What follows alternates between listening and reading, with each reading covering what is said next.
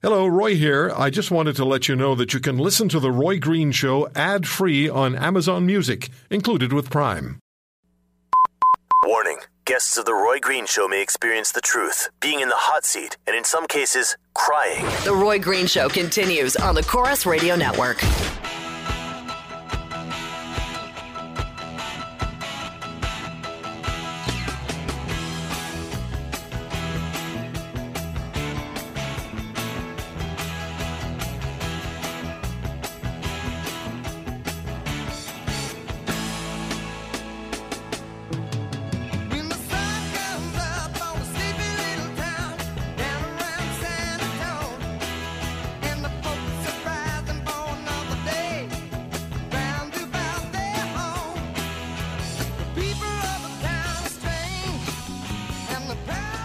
What was it Justin Trudeau said? Uh, Canadian is a Canadian is a Canadian. And that had to do with the question about whether or not the federal government of Canada should withdraw the citizenship or revoke the citizenship of a convicted terrorist who happens to be a dual citizen, like the leader of the Toronto 18, who was convicted of uh, having plans to blow up trucks in downtown Toronto and commit murder and mayhem. The conservative government of Stephen Harper passed legislation which allowed the revoking of citizenship of a convicted dual citizen terrorist. Mr. Trudeau, though, said, no, a Canadian is a Canadian is a Canadian. We can't do that. We won't do that.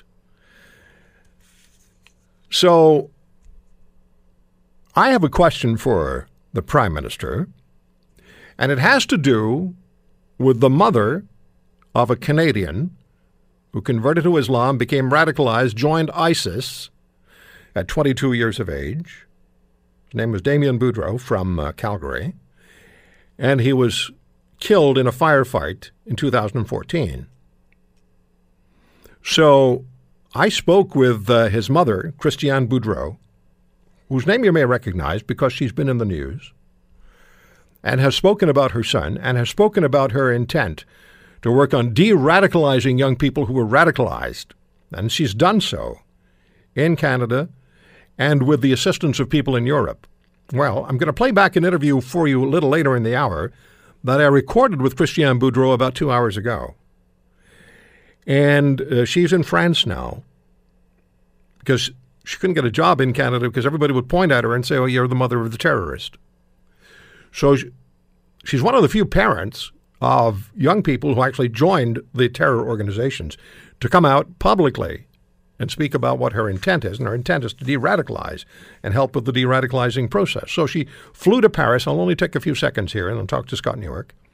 She flew to Paris on a Canadian passport, a valid Canadian passport. And while she's been in France, the Canadian government has invalidated her passport and taken away her opportunity to return to Canada. She's in France without any status. She can't come home to Canada because the federal government of Justin Trudeau, a Canadian is a Canadian is a Canadian, has revoked her passport and her travel privileges. She can't come home. And apparently, Ralph Goodale, Minister for Public Safety, when he was asked about it, said something, well, it has to do with national security. So, what Ms. Boudreau said to me was she went to the embassy in France and the Canadian embassy in France said, well, talk to the passport office. So she talked to the passport office. And the passport office predictably said, talk to the Canadian embassy in Paris. So now that's one story. The other story that's been talked about internationally is that there were about 20 women who were found in a tunnel under Mosul in Iraq. City was controlled by ISIS. They were all carrying firearms and they were wearing explosives vests. Two of the women are said to be Canadian. A Canadian is a Canadian is a Canadian. So, what happens to them? And clearly, this isn't going to be a one off situation where there are two women and we'll never hear about anybody else who decided to um, be radicalized and go and fight with terror organizations. Scott Newark is former Crown Attorney uh, and former Senior Policy Advisor to the Federal Minister for Public Safety, also adjunct professor at Simon Fraser University, where he teaches balancing civil rights with public safety. Well, there's the whole point right there, Scott. Yeah, actually, uh, this uh, case is something uh, we're going to discuss in in our class uh, next week.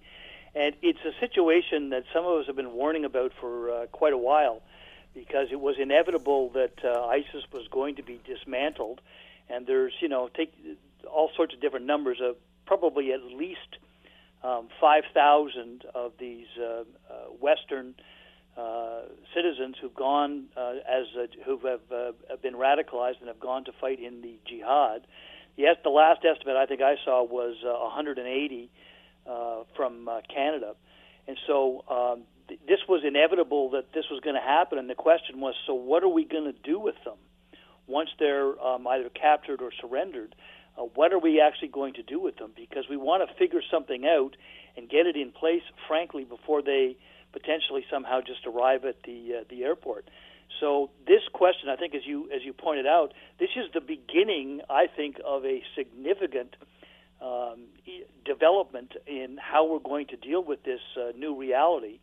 And in Canada, in particular, there's an interesting little twist to it because we are also now, uh, you know, fully cognizant of the uh, opinions and uh, decisions of the Supreme Court of Canada in the Khadr case about what constitutes uh, charter violations, charter rights violations by the Canadian government in how they may interact with these people who are actually captured. Because I don't think many Canadians would be very happy to find ourselves having to issue another apology and 10.5 million to every one of them that are that are captured. So. Uh, this is now on the uh, the immediate uh, doorstep of the government, and they're going to have to figure out exactly uh, how they're going to handle it. Have they talked themselves into a hole with statements like a Canadian is a Canadian? Is a Canadian? And let me just finish. Uh, is, do you get the sense that this government knows how to handle these situations? Because clearly a majority of Canadians think they dropped the ball several times in the Khadr case. Yeah. I, for me, the biggest thing is uh, on the Khadr case is the hypocrisy of the government in trying to convince Canadians or con Canadians into thinking, oh, you know, we had no other option. We had to do this. The uh, Supreme Court charter decision meant that we had to, you know, do it, and it would have cost us even more money to go to court. That's nonsense. That's just absolute nonsense. Uh, we've talked about it before. Um, and uh, look, governments are free to make decisions. That's what democracy is all about. But um, voters are also free to hold them to account for the decisions they Yeah. make and the priorities they reflect. Scott, if you've got two young women who are proven to be Canadian, who were members of ISIS and probably philosophically and in their hearts still members of ISIS, uh, found with firearms, found with explosives vests in a tunnel underneath Mosul, It doesn't take a, a science major to figure out what the intent was.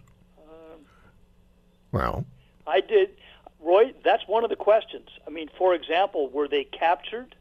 Did they surrender? Were they rescued? That's one of the things we want to make sure exactly. well, if you're if, if you want if you want to if you're going to surrender, you're not going to be wearing the explosives vest necessarily or having a firearm in your hand. There are reports of these people being brainwashed into doing this and threatened into doing this as well too by these different groups. The point of it is is that we need to as best we can get all of the facts to try to find out exactly what But these people are doesn't that take you into the whole area where you might have, for example, RCMP or CSIS individuals questioning them, and then two years down the road, it's, oh, my charter rights were violated just as Omar Khadr's was.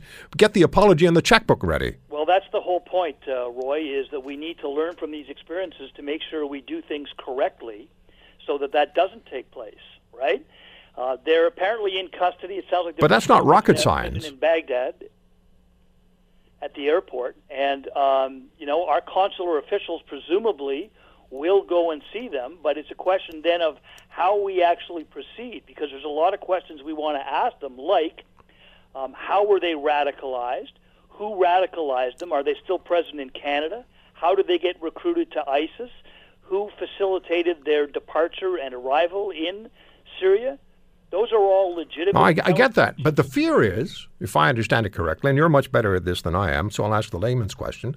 The fear is that if you ask those questions, and if you were to share them with an ally, or even perhaps if you were to share them with another agency within the Canadian government, you might have a lawyer step up and say, well, my client's charter rights were violated, and there's precedent. The precedent is called Omar Khadr. Yeah, but that's the reason why you have to do it differently because for example, are the Iraqis going to prosecute them? There's an, one of the uh, women that was captured was a German, and there's stories about her, and there Yeah. are calls by an Iraqi MP because the Germans are saying we want her sent back to Germany. Because she was a threat in Germany before she went to Iraq. Well, actually, no, no, not this particular case. But the point is, and it would be the same here in Canada. These women could be prosecuted for what they did in Iraq. They could be prosecuted in Canada, but they perhaps they and they almost certainly could be prosecuted in Iraq. So, mm-hmm. for example, do we say to the Iraqis, okay, we'd like you to extradite them to Canada and we'll prosecute them?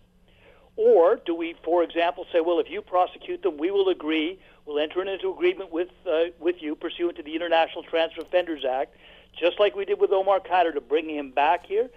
Those are we going to ask the Iraqis to simply transfer the individuals back here?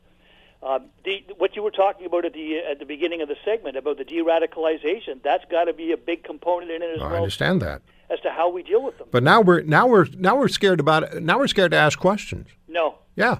No, I don't. I don't. Um, I, I don't Yeah, agree are. with that, and I think the that's why the Khadr case should have gone to court because, Yeah, I, absolutely. as the uh, as I said previously, given Khadr's family's relationships, uh, CSIS would have been negligent had they not gone to get that information. Exactly. The point is that we now have this uh, ruling from the Supreme Court of Canada, so we can reflect on how we tweak operational issues to make sure we're not in breach of anything, any charter. Good God.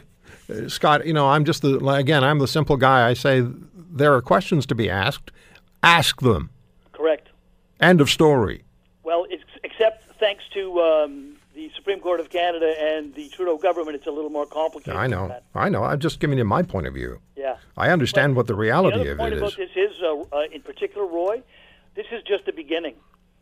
There's going to be many, many more of this. We're, I think we need to keep, frankly, an international database on, irrespective of what we actually do Mm-hmm. with these individuals, so that we understand who they are. Because, listen, I guarantee you, uh, lots of these people will have just blended into the uh, quotation marks refugees, found their way to Europe, getting new Yeah, identities, trying to come back. Yeah. We this is a, a, a changing factual reality that we need to deal with. Let me just take a quick break. Um, One thing I, I, I want to ask you, and maybe you think about it uh, during the break. I'm, I'm sure you've thought about it before, but what I was thinking the other day was maybe it's time to have an international um, uh, court of some kind, or or a body of some kind that debriefs these people. You know, when, when you find them, they were members of the terrorist organizations who fought against um, Western countries, uh, but actually have a Western passport.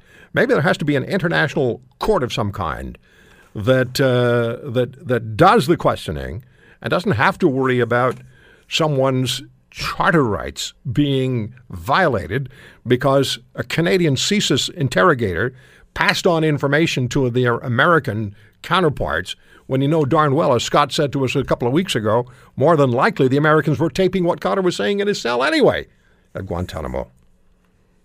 We'll come back. It's the Roy Green Show on the Corus Radio Network. Roy may be a lot of things, but shy isn't one of them. He never backs down from a good debate. This is The Roy Green Show on the Corus Radio Network.